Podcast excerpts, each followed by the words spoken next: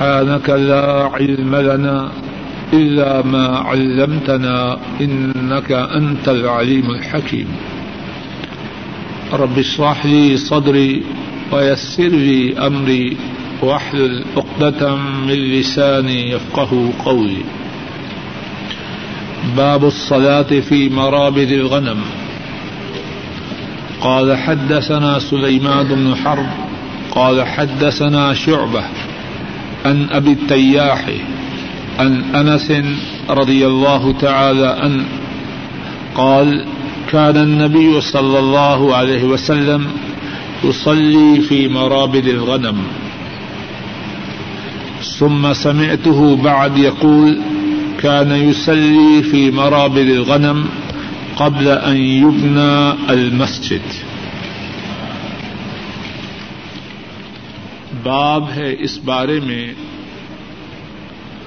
نماز بکریوں کے باڑے میں۔ امام بخاری رحمہ اللہ بیان کرتے ہیں۔ ہم سے یہ حدیث سلیمان بن حرب نے بیان کی۔ سلیمان فرماتے ہیں، ہم سے یہ حدیث شعبہ نے بیان کی۔ شعبہ ابو تیاح سے اور ابو تیاح حضرت انس رضی اللہ تعالی عنہ سے روایت کرتے ہیں۔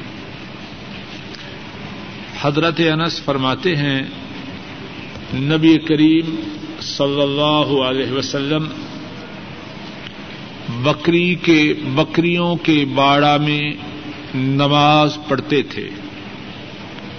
پھر اس کے بعد میں نے حضرت انس رضی اللہ تعالی عنہ کو فرماتے ہوئے سنا، مسجد کے بنائے جانے سے پہلے نبی کریم صلی اللہ علیہ وسلم بکریوں کے باڑا میں نماز پڑھتے تھے۔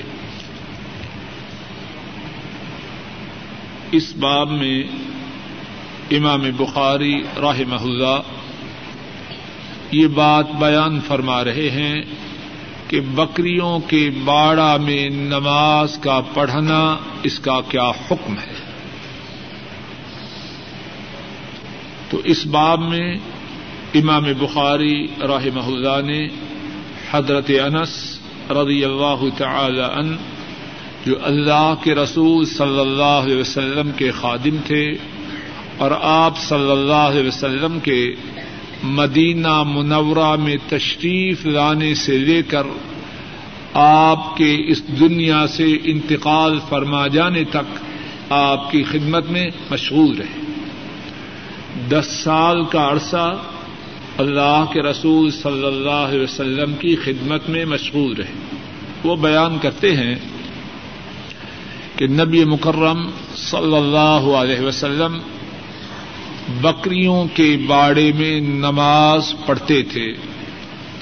اور حضرت انس رضی اللہ تعالی عنہ، ان کے جو شاگرد حضرت ابو تیاح ہیں، وہ بیان کرتے ہیں کہ حضرت انس نے پہلے یہ بات بتلائی کہ نبی کریم صلی اللہ علیہ وسلم بکریوں کے باڑے میں نماز پڑھتے تھے۔ پھر حضرت انس رضی اللہ تعالی عنہ نے پہلی بات کا استدراک کرتے ہوئے، پہلی بات کو مکمل کرتے ہوئے یہ فرمایا کہ مسجد کے بنائے جانے سے پہلے حضرت صلی اللہ علیہ وسلم بکریوں کے باڑے میں نماز پڑھتے تھے۔ اس باب کا اور اس باب میں جو حدیث پاک بیان کی گئی ہے اس کی روشنی میں بات کا خلاصہ یہ ہے کہ نبی کریم صلی اللہ علیہ وسلم مسجد کے تعمیر ہو جانے کے بعد فرض نماز کی ادائیگی کے لیے اس بات کا اہتمام کرتے کہ نماز فرض مسجد میں پڑھی جائے۔ نمبر ایک بات یہ ہے۔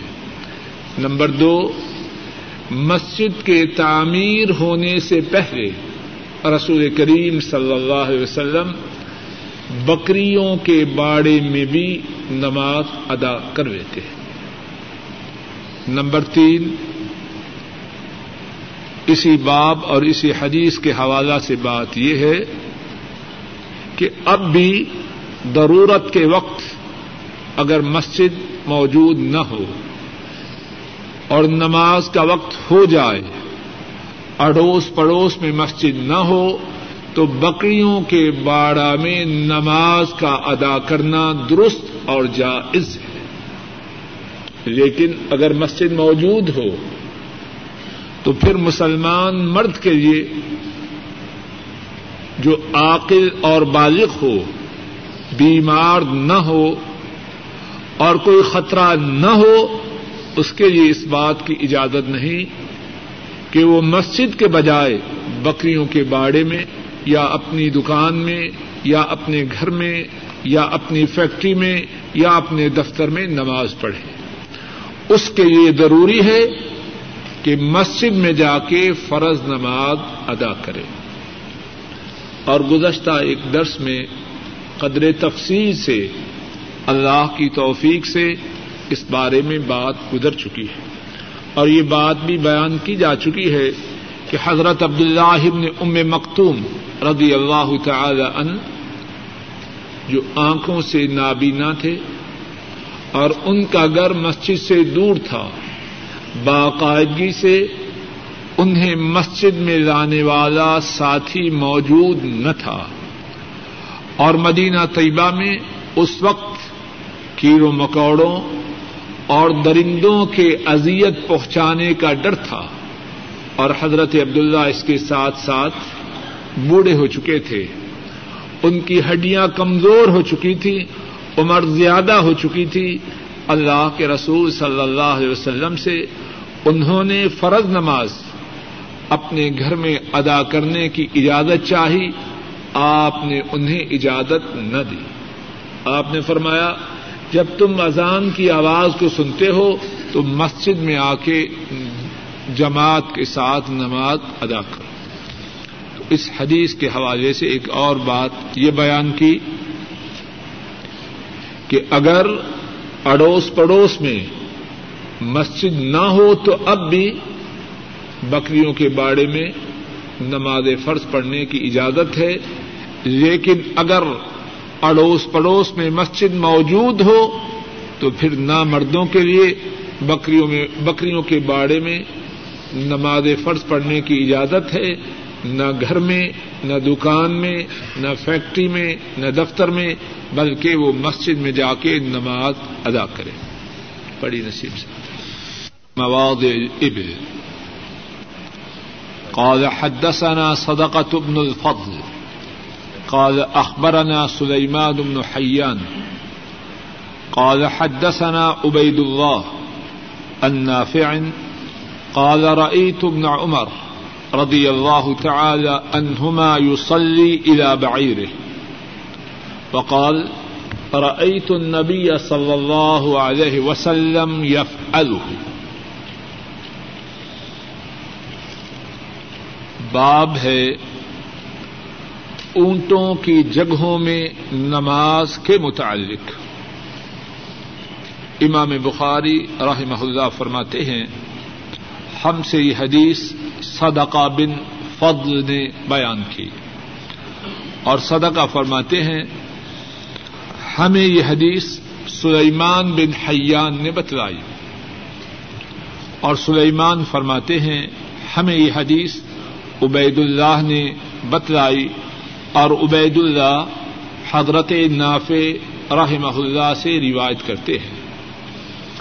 حضرت نافع فرماتے ہیں، میں نے ابن عمر رضی اللہ تعالی عنہما کو دیکھا کہ وہ ایک اونٹ کی طرف نماز ادا کر رہے تھے۔ اور حضرت عمر، ابن عمر رضی اللہ تعالی عنہما نے فرمایا، میں نے نبی مکرم صلی اللہ علیہ وسلم کو اسی طرح کرتے ہوئے دیکھا۔ اس باب میں امام بخاری رحمہ اللہ یہ بات بیان فرما رہے ہیں کہ اونٹوں کی جگہوں میں جہاں اونٹ رہتے ہوں، وہاں نماز پڑھنے کا کیا حکم ہے۔ اور اس مسئلہ کو بیان کرنے کے لیے حضرت امام بخاری راہ اللہ جو روایت لائے ہیں، اس میں یہ ہے کہ حضرت نافع رحمہ اللہ جو عبد اللہ ابن عمر کے شاگرد ہیں، ان کی روایت بیان کرتے ہیں۔ انہوں نے دیکھا کہ عبد اللہ ابن عمر رضی اللہ تعالی عنہما، جو اللہ کے نبی صلی اللہ علیہ وسلم کے ساتھی ان کے صحابی تھے، ان کو دیکھا کہ وہ نماز پڑھ رہے ہیں اور ان کے سامنے اونٹ ہے۔ اور نماز پڑھنے کے بعد حضرت عبداللہ ابن عمر فرماتے ہیں، میں نے نبی کریم صلی اللہ علیہ وسلم کو اسی طرح کرتے ہوئے دیکھا کیا مقصد؟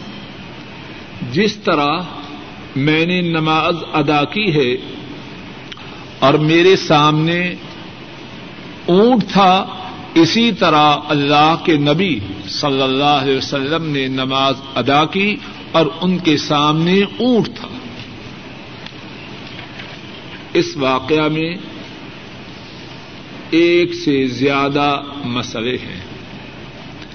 ایک مسئلہ تو یہ ہے کہ جہاں اونٹ ہوں، وہاں نماز ادا کرنی درست ہے۔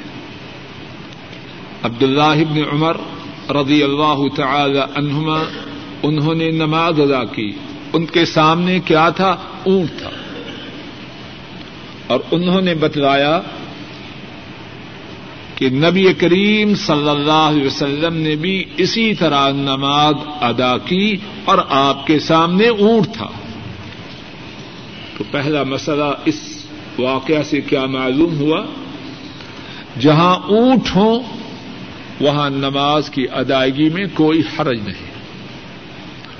اونٹ کی موجودگی کسی جگہ میں، نماز کے ادا کرنا میں، ادا کرنے میں رکاوٹ نہیں۔ دوسری بات جو اس واقعہ میں ہے اور انتہائی زیادہ اہم اور ضروری ہے وہ یہ ہے عبد اللہ ابن عمر رضی اللہ تعالی عنہما، انہوں نے ایک عمل کیا، ایک کام کیا۔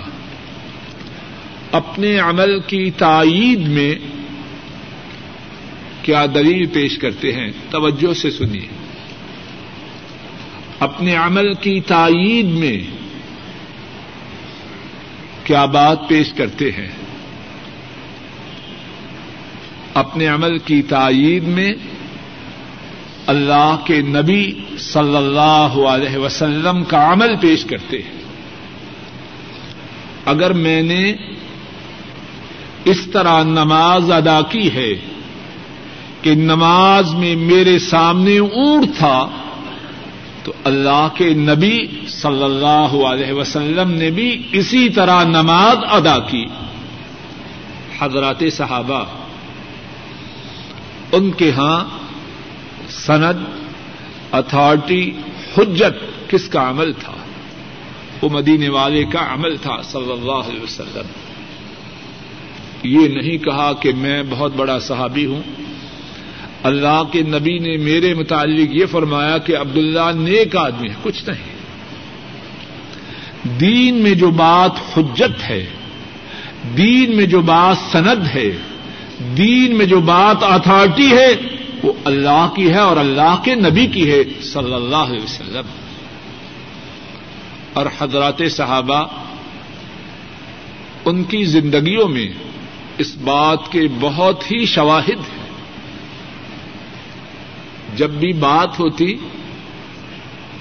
اپنے کسی عمل یا اپنی کسی بات کی تائید میں کوئی بات پیش کرنا چاہتے، تو اللہ کے نبی کی بات، اللہ کے نبی صلی اللہ علیہ وسلم کے عمل کو پیش کرتے۔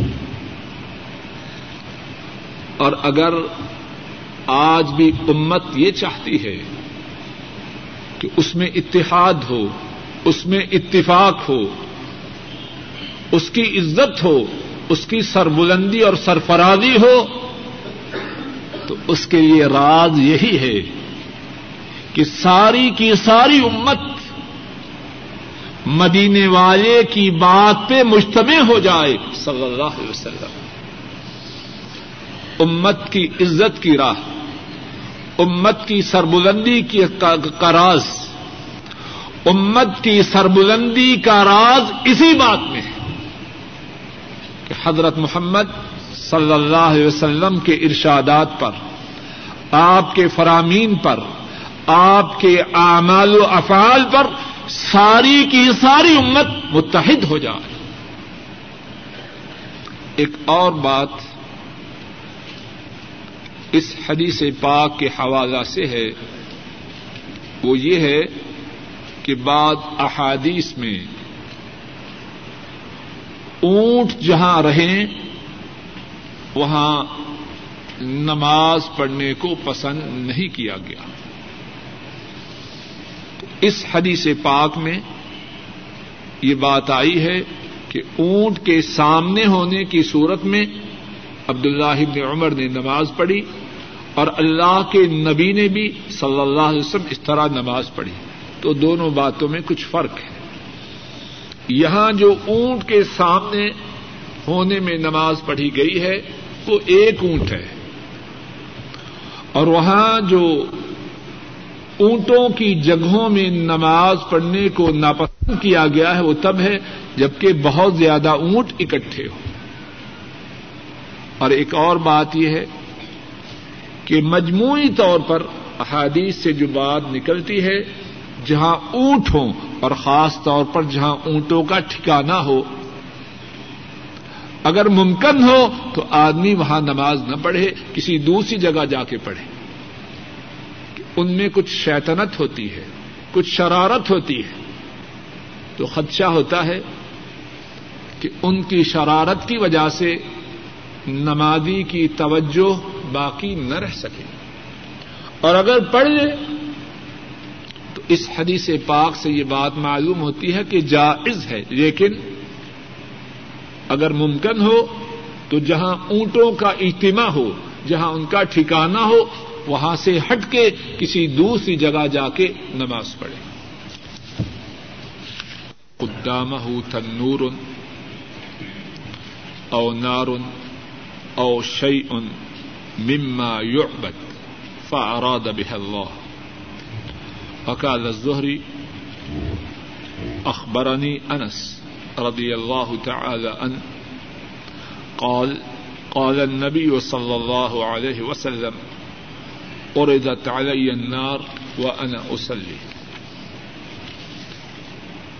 قال حدثنا عبد الله بن مسلمة، عن مالك عن زيد بن أسلم، عن عطاء بن يسار، عن عبد الله بن عباس رضي الله تعالى عنهما قال انخسفت الشمس وصلى رسول الله صلى الله عليه وسلم، ثم قال أريت النار، فلم أرى منظرا، كاليوم قد أفضع.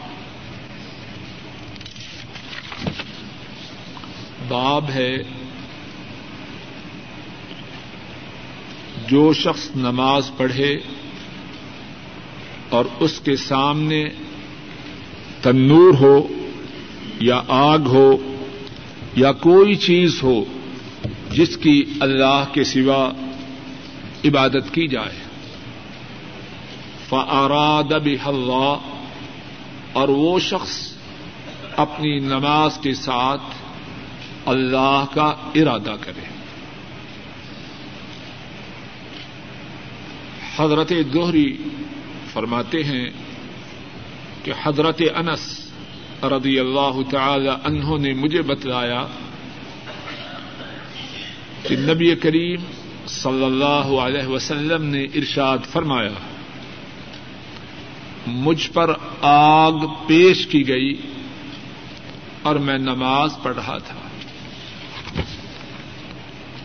امام بخاری رحمہ اللہ بیان فرماتے ہیں، ہم سے یہ حدیث عبد اللہ نے مسلمہ نے بیان کی۔ عبد اللہ نے مسلمہ مالک سے اور مالک زید بن اسلم سے اور زید بن اسلم عطا بن یسار سے اور عطا بن یسار عبد اللہ بن عباس رضی اللہ تعالی عنہما سے روایت کرتے ہیں۔ حضرت عبد اللہ بن عباس رضی اللہ تعالی عنہما بیان فرماتے ہیں، سورج گرہن ہوا رسول اللہ صلی اللہ علیہ وسلم نے نماز پڑھی۔ پھر آپ نے فرمایا، مجھے آگ دکھائی گئی ہے۔ مجھے جہنم کی آگ دکھائی گئی ہے۔ اور میں نے آج ایسا سنگین منظر کبھی نہیں دیکھا۔ مجھے جہنم کی آگ دکھلائی گئی ہے اور میں نے آج جیسا سنگین منظر کبھی نہیں دیکھا۔ اس باب میں حضرت امام بخاری راہ محلہ یہ بات بیان فرما رہے ہیں۔ اگر کوئی شخص نماز ادا کرے اور اس کے سامنے آگ کا تنور ہو یا آگ ہو یا ایسی چیز ہو جس کی لوگ اللہ کے سوا عبادت کرتے ہیں۔ اور وہ جو نماز ادا کرنے والا ہے، اس کا مقصد آگ کی یا اس چیز کی عبادت نہ ہو، بلکہ اللہ کی عبادت ہو۔ تو اس شخص کی نماز کا کیا حکم ہے؟ اللہ کی رحمتیں ہوں۔ بخارا کے اس مرد مجاہد پر۔ امت کو دین کی باتیں کیسے پیارے انداز سے سمجھا رہا ہے۔ کتنی دفعہ یہ بات بے ساختہ میری زبان پہ آتی ہے کہ جس طرح عقل مند مخلص اور ہمدرد ڈاکٹر تھوڑی تھوڑی دوائی مریض کو دیتا ہے تاکہ مریض کا فائدہ بھی ہو جائے اور مریض دوائی بھی لیتا جائے۔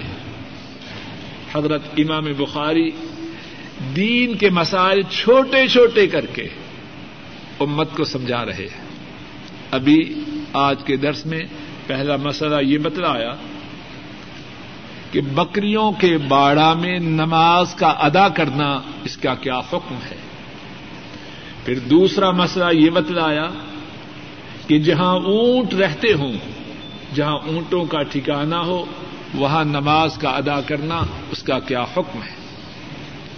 اب تیسرا مسئلہ یہ بتلا رہے ہیں، اگر کوئی نماز پڑھنے والا نماز پڑھے، اس کے سامنے تنور ہو، یا آگ ہو، یا کوئی ایسی چیز ہو، جس کی لوگ اللہ کے سوا عبادت کرے، اور یہ نماز پڑھنے والا اس لیے نماز نہ پڑھ رہا ہو کہ وہ آگ کی عبادت کرتا ہے یا کسی چیز کی عبادت کرتا ہے، اس کا مقصود و مطلوب اللہ کی عبادت ہو، تو اس کی نماز کا کیا حکم ہے؟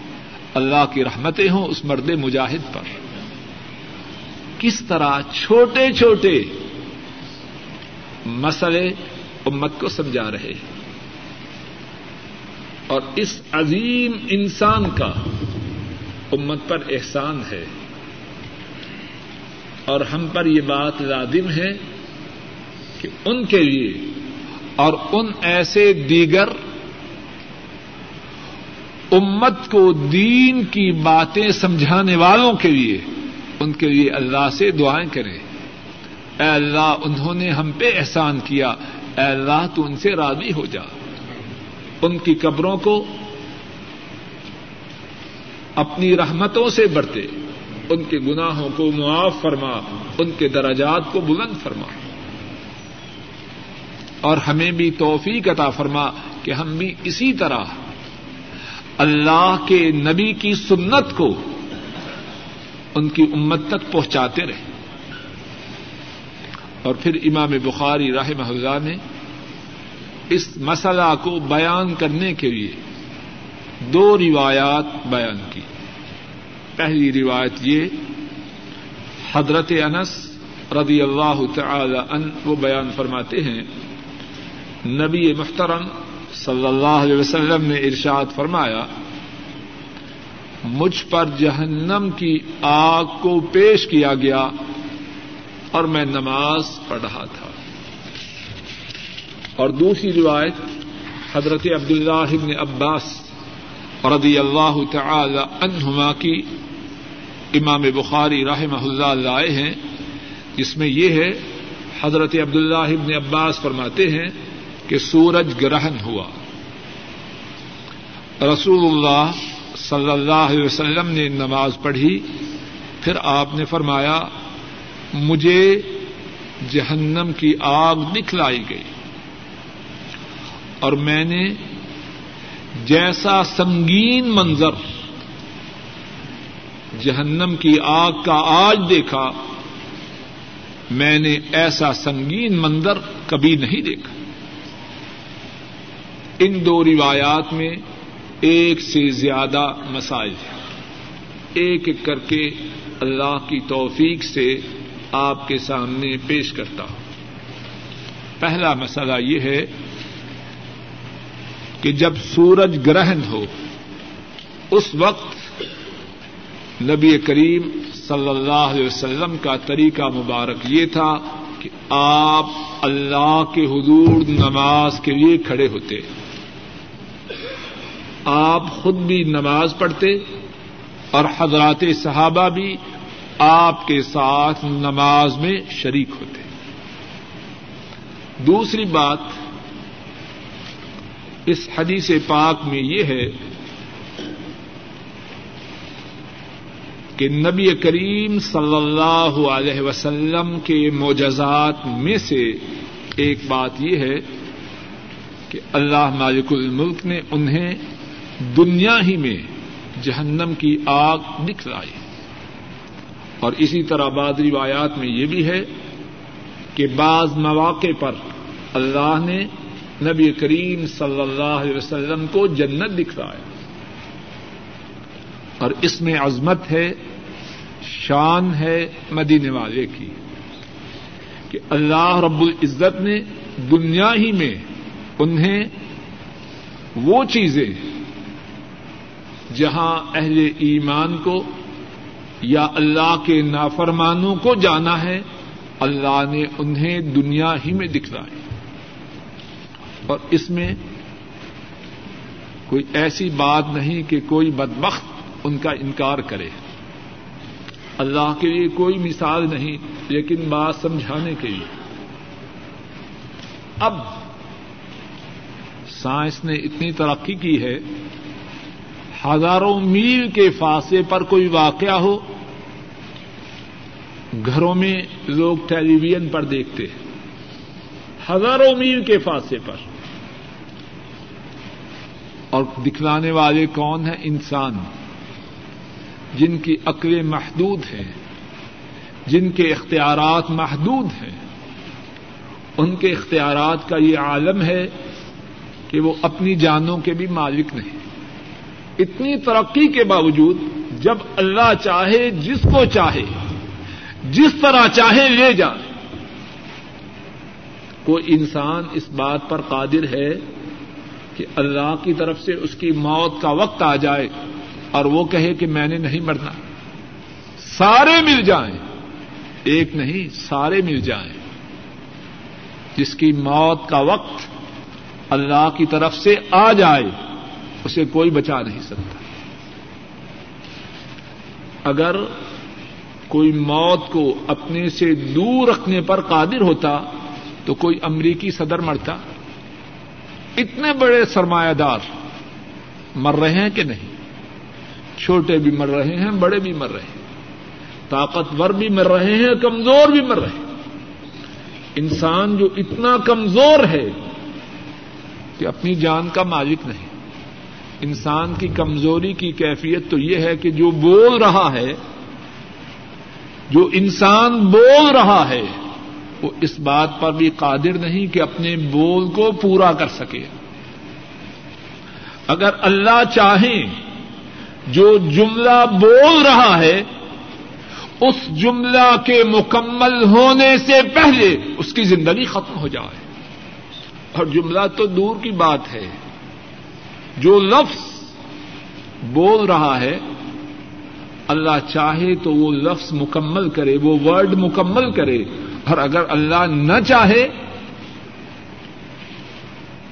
تو اسی وقت اس کا سانس رک جائے۔ آدھا لفظ بول چکا ہو اور باقی آدھا لفظ بولنے کی ہمت اور طاقت نہ رہے۔ اگر انسان اس بات پر اب قادر ہو چکا ہے، ہزاروں میل کی چیزیں ہر گھر میں دکھلائے۔ تو کیا اللہ مالک الملک اس بات پہ قادر نہیں کہ اپنے نبی مکرم کو وہ باتیں دکھلا دیں جو آنم کی آگ اس وقت موجود ہے؟ جہنم کی آگ اس وقت موجود ہے۔ اور چوتھی بات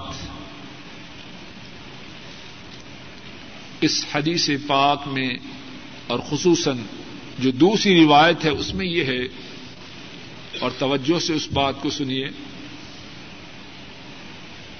کہ اس بات کو سننے، سمجھنے اور یاد رکھنے کی کہنے والے کو اور سب سننے والوں کو انتہائی زیادہ ضرورت ہے۔ خوب توجہ سے سنیے، دل کے کان کھول کے سنیے۔ چوتھی بات جو دوسری حدیث ہے، اس میں یہ ہے، رسول کریم صلی اللہ علیہ وسلم فرماتے ہیں کہ جتنا سنگین مندر جتنا سنگین نقشہ میں نے جہنم کی آگ کا دیکھا ہے، آج تک اتنا سنگین منظر میں نے کبھی نہیں۔ اور بیان کرنے والے سچے ہیں یا معاذ اللہ؟ معاذ اللہ جھوٹے ہیں۔ وہ تو اتنے سچے ہیں اللہ کی ساری مخلوق میں، ان سے زیادہ سچا کوئی نہیں۔ جہنم کی آگ کا منظر اتنا سنگین ہے، اتنا خطرناک ہے، اتنا ہیبت ناک ہے۔ اللہ کے نبی صلی اللہ علیہ وسلم فرما رہے ہیں، میں نے اتنا سنگین منظر ساری زندگی کبھی نہیں دیکھا۔ اور قرآن و سنت میں جہنم کی آگ کی جو کیفیت ہے، اللہ مالک الملک نے اور اللہ کے نبی صلی اللہ علیہ وسلم نے بارہا بیان کی ہے۔ اور کیوں بیان کی ہے؟ تاکہ انسان اس منظر کو اپنی نگاہوں کے سامنے رکھے اور ہر اس عمل سے، ہر اس بات سے دور رہے جو انہیں جہنم کی آگ کا وارث بنا دے۔ چند ایک باتیں اس بارے میں جو کتاب و سنت میں آئی ہیں، سن لیجیے سمجھ لیجیے اور یاد رکھیے۔ اللہ مالک الملک فرماتے ہیں، یا ایوہ الذین آمنوا قو انفسکم و اہلیکم نارا وقودها الناس والحجارہ۔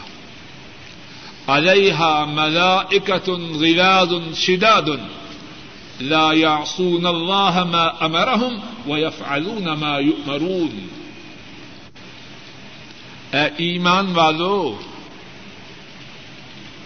بچاؤ اپنی جانوں کو اور اپنے گھر والوں کو۔ کو انفسکم و اہلیکم نارا۔ اے ایمان والو، بچاؤ اپنی جانوں کو اور اپنے گھر والوں کو آگ سے۔ اور وہ آگ کیسی ہے؟ وقود الناس والحجارہ اس کا جو ایندھن ہے وہ انسان ہے اور پتھر۔ اور جس آگ کا ایندھن انسان اور پتھر ہوں گے، وہ کیسی؟ اور کتنا پیارا انداز ہے اللہ کا سمجھانے کا۔ گرمی کے آنے سے پہلے ہر عقل مند باپ اس بات کی فکر کرتا ہے گرمی آ رہی ہے، بچے ہیں ننے مننے اور بچے ہیں پڑھنے والے۔ گرمی کی شدت کے بچاؤ، سے بچاؤ کے لیے کچھ بندوبست چاہیے۔ جس کے امکانات پنکھا کے خریدنے کے ہے وہ پنکھا کے خریدنے کے متعلق سوچتا ہے۔ جس کے وسائل زیادہ ہیں، وہ کولر خریدتا ہے۔ جس کے وسائل اور زیادہ ہیں، وہ ایئر کنڈیشن خرید رہا ہے۔ اگر فریج ٹھیک نہیں، تو اسے ٹھیک کروا رہا ہے۔ اگر موجود نہیں، تو اس کے خریدنے کی فکر کر رہا ہے۔ کہ گرمی کی شدت کے دن آ رہے ہیں، کیسے گزرے گی؟ ہے کہ نہیں ایسی بات؟ ایسی بات ہے کہ نہیں؟ جہنم کی آگ سے بچانے کے لیے کیا بندوبست ہم کر رہے ہیں؟ اپنے آپ کو بچانے کے لیے، اپنے پیارے گھر والوں کو بچانے کے لیے۔ اور جن کے لیے ہم اتنے کوشاں ہیں، کوئی پوچھے تو کہتے ہیں ساری کوشش بچوں کے لیے۔ ٹھیک ہے، اس میں کوئی حرج نہیں۔ بچوں کے لیے دنیا میں گرمی سے بچاؤ کا بندوبست کرنا اس میں کوئی حرج نہیں، بلکہ اللہ سے امید ہے کہ اس کوشش پہ ثواب ملے گا۔ لیکن جہنم کی آگ بچوں کو اس سے بچانے کے لیے کیا بندوبست ہے؟ کو انفسکم و اہلی کم نارا۔ اے ایمان والو اپنی جانوں کو اور اپنے گھر والوں کو جہنم کی آگ سے بچاؤ۔ اور وہ آگ کیسی ہے؟ وقود الناس والحجارہ اس آگ کا جو ایندھن ہے، وہ جہنم، اس کا جو ایندھن ہے، وہ انسان اور پتھر ہے۔ اور گرمی تو گرمی ہے۔ گرمی اس کا آگ سے کیا مقابلہ ہے؟ اور پھر وہ آگ دنیا کی آگ کے مقابلہ میں کتنی زیادہ ہے؟ ایک تو یہ ہے نا کہ گرمی سے بچوں کو بچایا جائے، پنکھے، کولر، اے سی، فریج کا بندوبست کیا جائے۔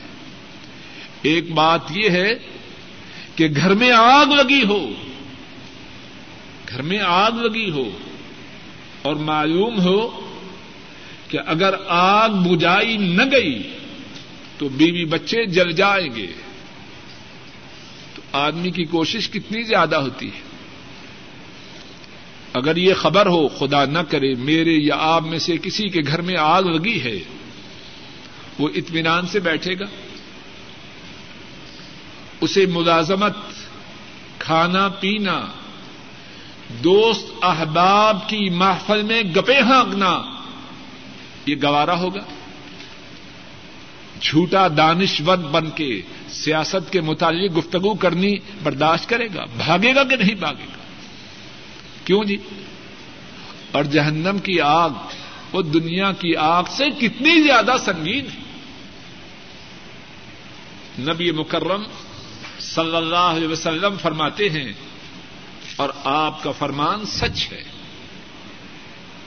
امام بخاری راہ محلہ بیان فرماتے ہیں، حضرت ابو ہریرا رضی اللہ تعالی ان وہ بیان فرماتے ہیں۔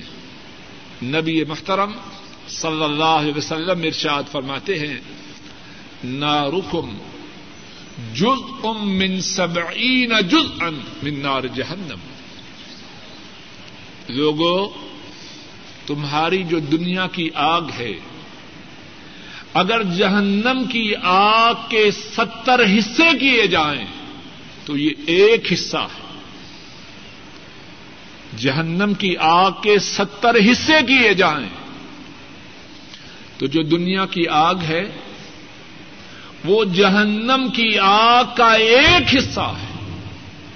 شاید دوسرے الفاظ میں اگر حساب کریں تو ڈیڑھ فیصد سے کم بنتی ہے۔ جہنم کی آگ ایک طرف ہو، دنیا کی آگ دوسری طرف۔ اور اگر نسبت نکالیں تو یہ ون پوائنٹ فائیو بھی نہیں بنتی، اس سے کم ہوگی۔ کیوں جی؟ کوئی ہے حساب والا۔ اس سے بھی کم ہے۔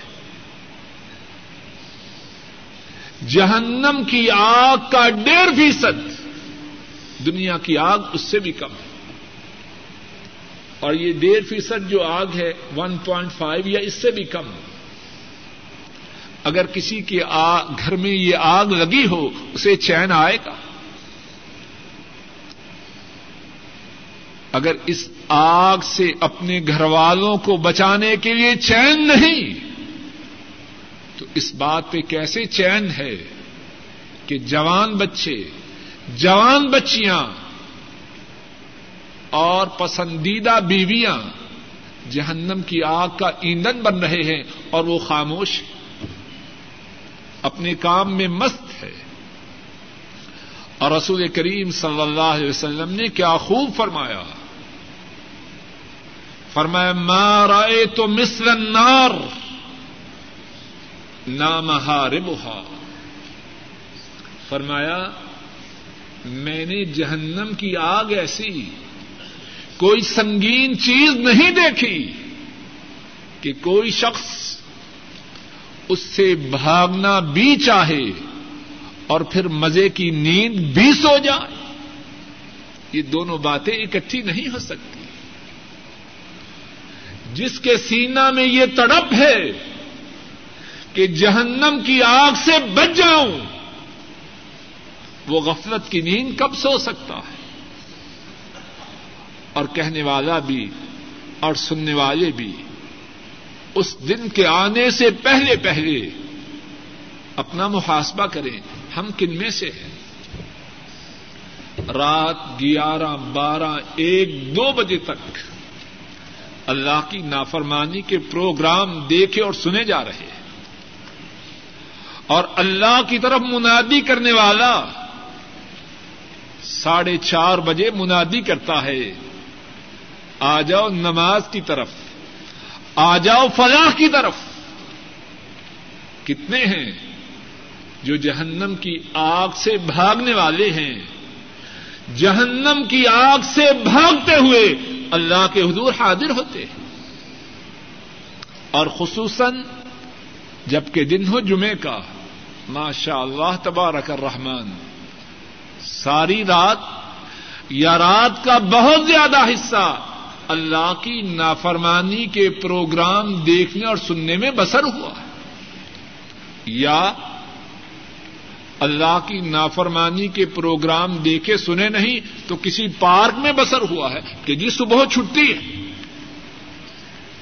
اور صبح چھٹی کا مقصد یہ ہے کہ فجر کی نماز اگر پڑھنی ہے تو تب پڑھے جب بھی بیدار ہو نو بجے اٹھے تو تب بھی کوئی بات نہیں۔ دس بجے اٹھے تو تب بھی کوئی بات نہیں۔ جی آج چھٹی ہے۔ اے ظالم! اللہ کیا فرماتے ہیں؟ کو انفسکم و اہلیکم نارا۔ اپنے آپ کو، اپنی جانوں کو اور اپنے گھر والوں کو جہنم کی آگ سے بچا۔ اور اللہ کے نبی فرماتے ہیں کہ جو جہنم کی آگ سے بھاگنے والا ہے، اسے چین کی، اسے غفلت کی نیند کب آتی ہے؟ اور اللہ کے نبی نے فرمایا صلی اللہ علیہ وسلم، نار جہنم، فضلت على ناركم بسبعين ناركم جزء من سبعين جزءا من نار جہنم۔ تمہاری جو آگ ہے، جہنم کی آگ اس سے ستر گنا زیادہ ہے۔ صحابہ عرض کرتے ہیں، یا رسول اللہ صلی اللہ علیہ وسلم، و ان کا نتل کافیا اگر آخرت میں اتنی شدید آگ نہ بھی ہوتی دنیا کی آگ ہی ہوتی تو عذاب دینے کے لیے یہی کافی تھی۔ آپ فرماتے ہیں، فضلت علیہن بتسعت و ستین جزءا۔ فرمایا، جہنم کی آگ، دنیا کی آگ ایک حصہ، انہتر حصے، سکسٹی نائن۔ حصے اس پہ اور زیادہ کیے گئے اور ہر حصہ دنیا کی آگ کے برابر ہے۔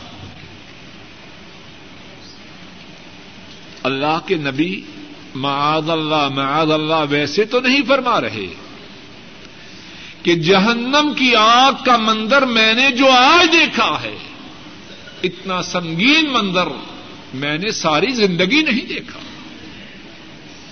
اور قرآن کریم کی جو آیت کریمہ پڑھی، اس میں اللہ پھر کیا فرماتے ہیں؟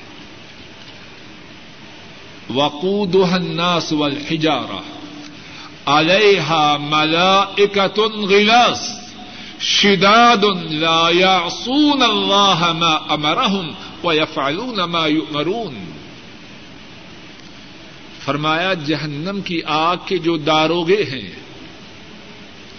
وہاں جو گارڈز ہیں وہ کون ہیں وہ ہیں کہ ماشاء اللہ ملک ہے اپنا، پاکستان۔ رشوت دی اور رجسٹر میں ہے کہ جیل کے اندر ہے اور رات کو اپنے گھر میں ہے۔ وہاں یہ بات نہیں۔ آلیہ ملائکہ۔ اس جہنم کے جو داروگے ہیں وہ فرشتے ہیں۔ اور کیسے فرشتے ہیں؟ شداد غلاس وہ فرشتے شدید ہیں اور سخت دل جب زندگی بسر کی اللہ کی نافرمانی میں، زندگی بسر کی سیاہکاریوں میں، اب جانا بھی جہنم میں ہے اور جہنم کے جو داروگے ہیں، وہ بھی اللہ نے وہ رکھے ہیں جو غریب ہیں، شدید ہیں۔ نرمی اور رحم دلی وہاں اس کا نام و نشان نہیں۔ یہ نہیں، منتیں کی، رشوت دی، اپروچ کی اور خلاصی ہو گئی۔ یہ بات کوئی کام نہ آئے گی۔ لا يعصون اللہ ما امرهم اللہ نے انہیں جو حکم دیا ہے ان ظالموں کو عذاب دو، وہ اللہ کے حکم کی نافرمانی نہ کریں گے۔ وَيَفْعَلُونَ مَا يُؤْمَرُونَ۔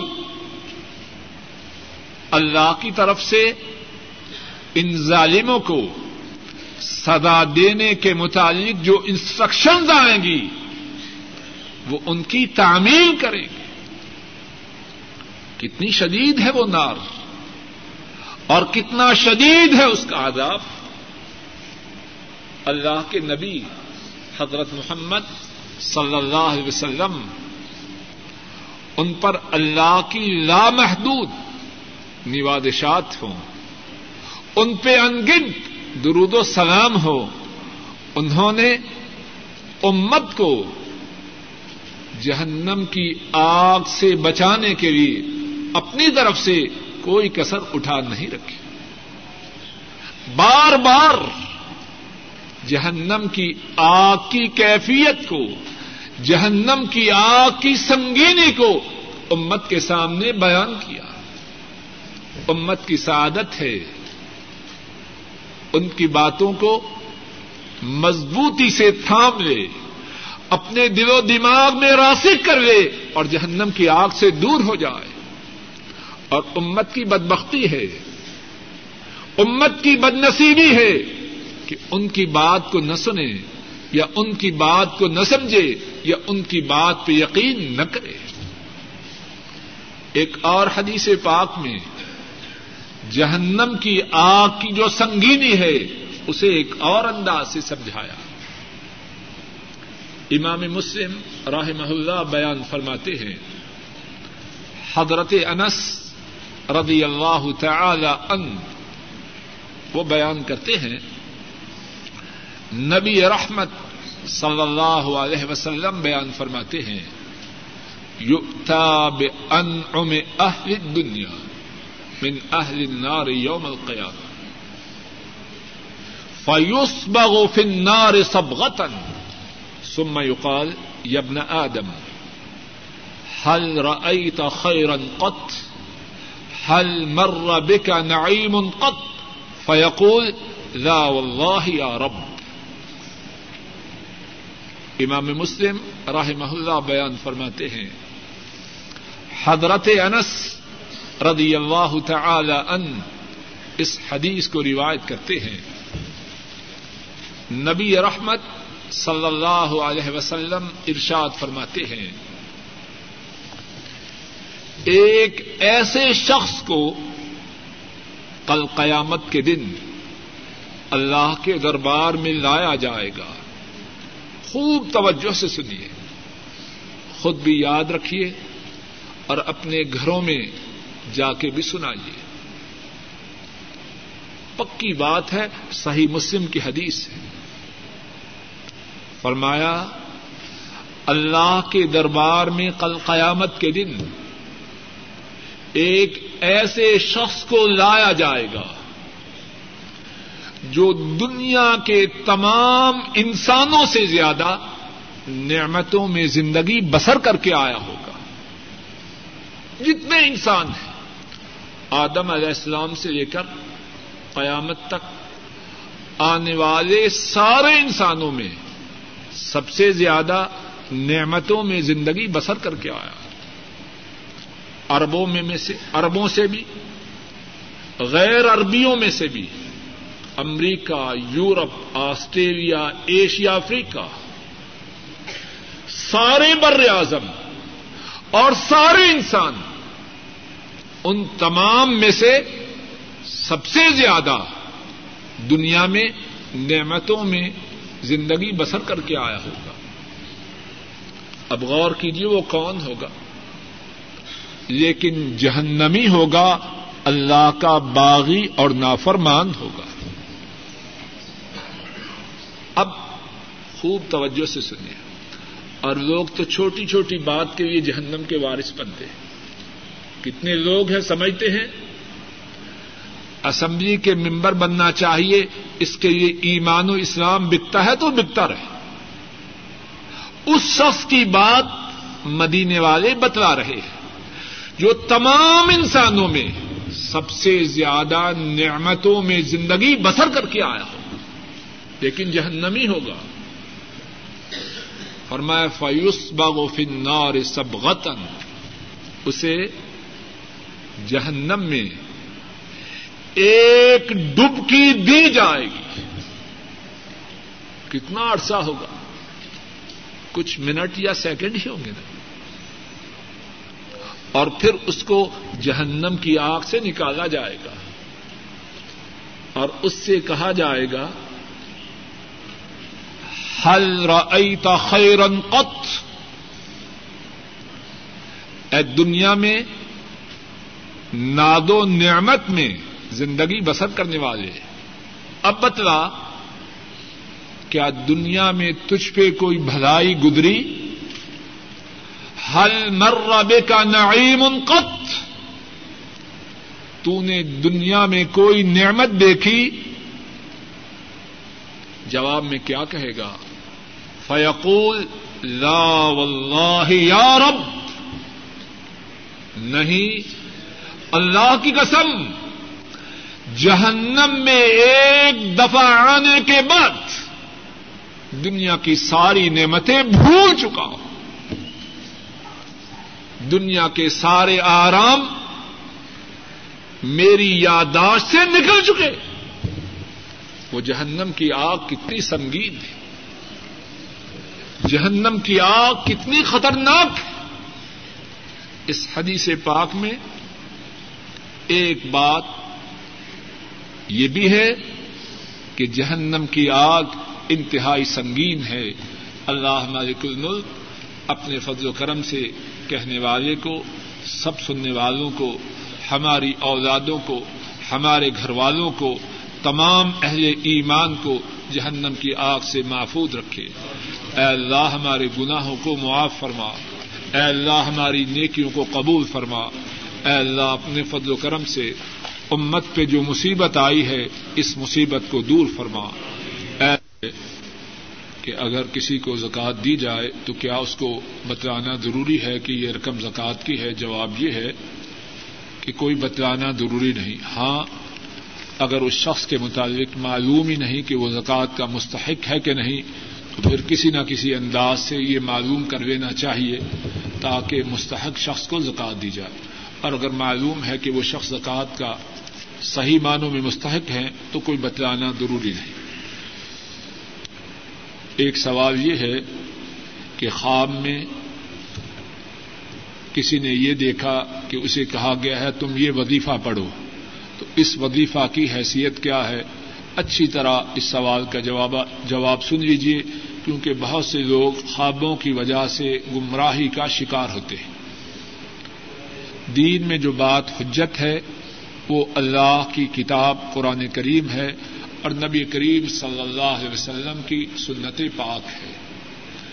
جہاں تک خوابوں کا تعلق ہے، تو جو خواب حجت ہے، سند ہے اتارٹی ہے، وہ اللہ کے انبیاء رسولوں کے خواب ہیں۔ باقی لوگوں کے خواب صحیح بھی ہو سکتے ہیں، غلط بھی ہو سکتے ہیں۔ اگر خواب میں کوئی ایسی بات ہو جو کتاب و سنت کے مطابق ہے، اس پہ عمل کیا جائے۔ اور اگر خواب کی کوئی بات کتاب و سنت کے خلاف ہو، تو وہ یہ آدمی سمجھے کہ اس کا خواب شیطان کی طرف سے ہے۔ اور وہ اپنے آپ کو زیادہ سے زیادہ شیطان سے دور رکھنے کے لیے زیادہ سے زیادہ اللہ کی بندگی کرے، اللہ کی عبادت کرے۔ جو چھ کتابیں مشہور ہیں، ان کے نام دریافت کیے گئے ہیں۔ ان میں سے پہلی کتاب صحیح بخاری، دوسری کتاب صحیح مسلم تیسری کتاب سنن نبی داود، چوتھی کتاب سنن النسائی، پانچویں کتاب سنن ترمدی اور چھٹی کتاب سنن ابن ماجہ۔ دوبارہ سن لیجیے سوال یہ ہے کہ اگر کوئی شخص ہوائی جہاز میں یا بحری جہاز میں فرض نماز پڑھے، تو کیا اس نماز کو دوبارہ دوہرائے جواب یہ ہے کہ دوہرانے کی ضرورت نہیں۔ اللہ کا شکر کرے کہ اللہ تعالیٰ نے اسے ہوائی جہاز میں یا بحری جہاز میں نماز ادا کرنے کی توفیق عطا فرمائی۔ اب دہرانی کیوں ہے؟ اور اس کے ساتھ اس بات کی مزید وضاحت یہ بھی سن لیجیے کہ جو وہم ہے اسلام میں وہ پسندیدہ نہیں۔ جب نماز پڑھی تو اللہ کا شکر کرے اور اللہ سے دعا کرے کہ نماز پڑھی گئی۔ اب دوبارہ نماز پڑھے کہ شاید ہوئی ہے کہ نہیں ہوئی ایسا نہ ہو کہ یہ بات شیطان کی طرف سے ہو۔ اسی طرح بعض ساتھی وضو کرتے ہیں، پھر شک پڑتا ہے۔ پتا نہیں وضو ہوا ہے کہ نہیں۔ ایسی باتیں عام طور پر شیطان کی طرف سے ہے اور آدمی شیطان کی بات نہ سنے۔ اللہ پر بھروسہ کرتے ہوئے اللہ سے دعا کرے کہ اے اللہ، آپ کی توفیق سے جو ودو کیا ہے، جو نماز پڑھی ہے، اس کو قبول فرمائیے۔ جہاز میں جب ہم سوار ہوتے ہیں تو جہاز والوں سے سوال کر لے کہ قبلہ کس طرف ہے؟ وہ بتلا دیتے ہیں۔ اور اگر آدمی دور ہو تو پوچھ لے سعودی عرب کس طرف ہے؟ اور اگر سعودی عرب کے اندر ہو تو پوچھ لے مکہ کس طرف ہے؟ اور عام طور پر لمبے عرصے کے لیے جہاز ایک ہی سمت میں چلتا ہے۔ اس سمت میں منہ کر کے نماز پڑھے، اللہ تعالی سے امید رکھے کہ اللہ اس کی نماز کو قبول فرمائے۔ عورتوں کے متعلق سوال یہ ہے کہ کیا کسی حدیث میں یہ آیا ہے کہ اگر عورت خوشبو استعمال کر کے مسجد کی طرف جائے تو اس پر غصے جنابت واجب ہوتا ہے؟ جواب یہ ہے ہاں ایسی بات حدیث سے ثابت ہے۔ حضرت ابو حریر رضی اللہ تعالی عنہ ایک عورت انہیں راستے میں ملی اور عورت سے خوشبو آئی۔ حضرت ابو حرا رضی اللہ تعالی عنہ اس سے پوچھتے ہیں کہ تم مسجد کے لیے آ رہی ہو؟ کہنے لگی ہاں۔ آپ نے فرمایا اسی لیے تو نے خوشبو کو استعمال کیا۔ کہنے لگی ہاں۔ تو حضرت ابو حرارا فرمانے لگے، جاؤ، جا کے غسل جنابت کرو۔ اللہ کے نبی صلی اللہ علیہ وسلم نے اس بات کا حکم دیا ہے۔ ایک اور حدیث میں ہے، جس کا مفہوم و معنی قریب یہ ہے کہ جو عورت خوشبو استعمال کر کے مردوں کے پاس سے گزرے، تاکہ مردوں تک اس کی خوشبو پہنچے، وہ عورت بدکار ہے۔ اور اگر مسجد میں آنے والی عورت کو ایسی خوشبو استعمال کرنے کی اجازت نہیں، تو جو عورتیں شاپنگ کے لیے جاتی ہیں، کیا انہیں اجازت ہوگی؟ ایک سوال یہ ہے اور اس سوال سوالات کے جواب دینے سے پہلے ساتھیوں کو تاکید گزارش کرتا ہوں کہ پاکستان اس وقت انتہائی خطرناک حالت میں ہے۔ پاکستان میں مسلمانوں پر جو مصیبت آ رہی ہے، انتہائی شرمناک مصیبت ہے اور وہ ہمارے گناہوں کی وجہ سے ہے۔ اور اس میں ان لوگوں کا بھی دخل ہے جن کا سارا کاروبار اسلام کے نام پر ہے۔ انہوں نے بھی اس موقع پر عقلمندی کا مظاہرہ نہیں کیا۔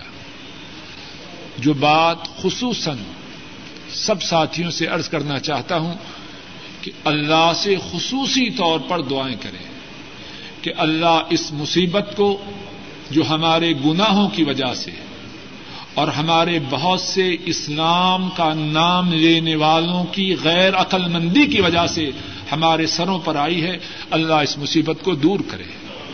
اللہ ہمارے سروں پہ یہ ذلت مسلط نہ کرے کہ ایک مسلمان قوم اس کی سربراہی کون کرے۔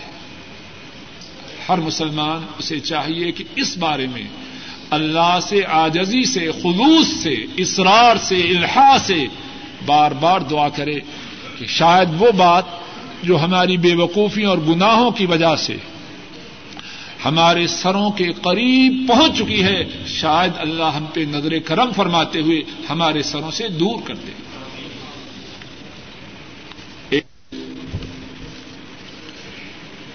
کہ اگر کسی کو قرض دیا جائے، تو کیا اس قرض کو کسی اور کرنسی کے ساتھ جوڑ سکتے ہیں؟ سوال اس طرح ہے۔ کسی شخص نے کسی سے دس ہزار روپے قرض لیے۔ اور قرض دینے والا سعودی عرب میں ہے۔ اب کیا کہہ سکتا ہے کہ میں اس دس ہزار کی بجائے تم سے چار سو ڈالر لوں گا؟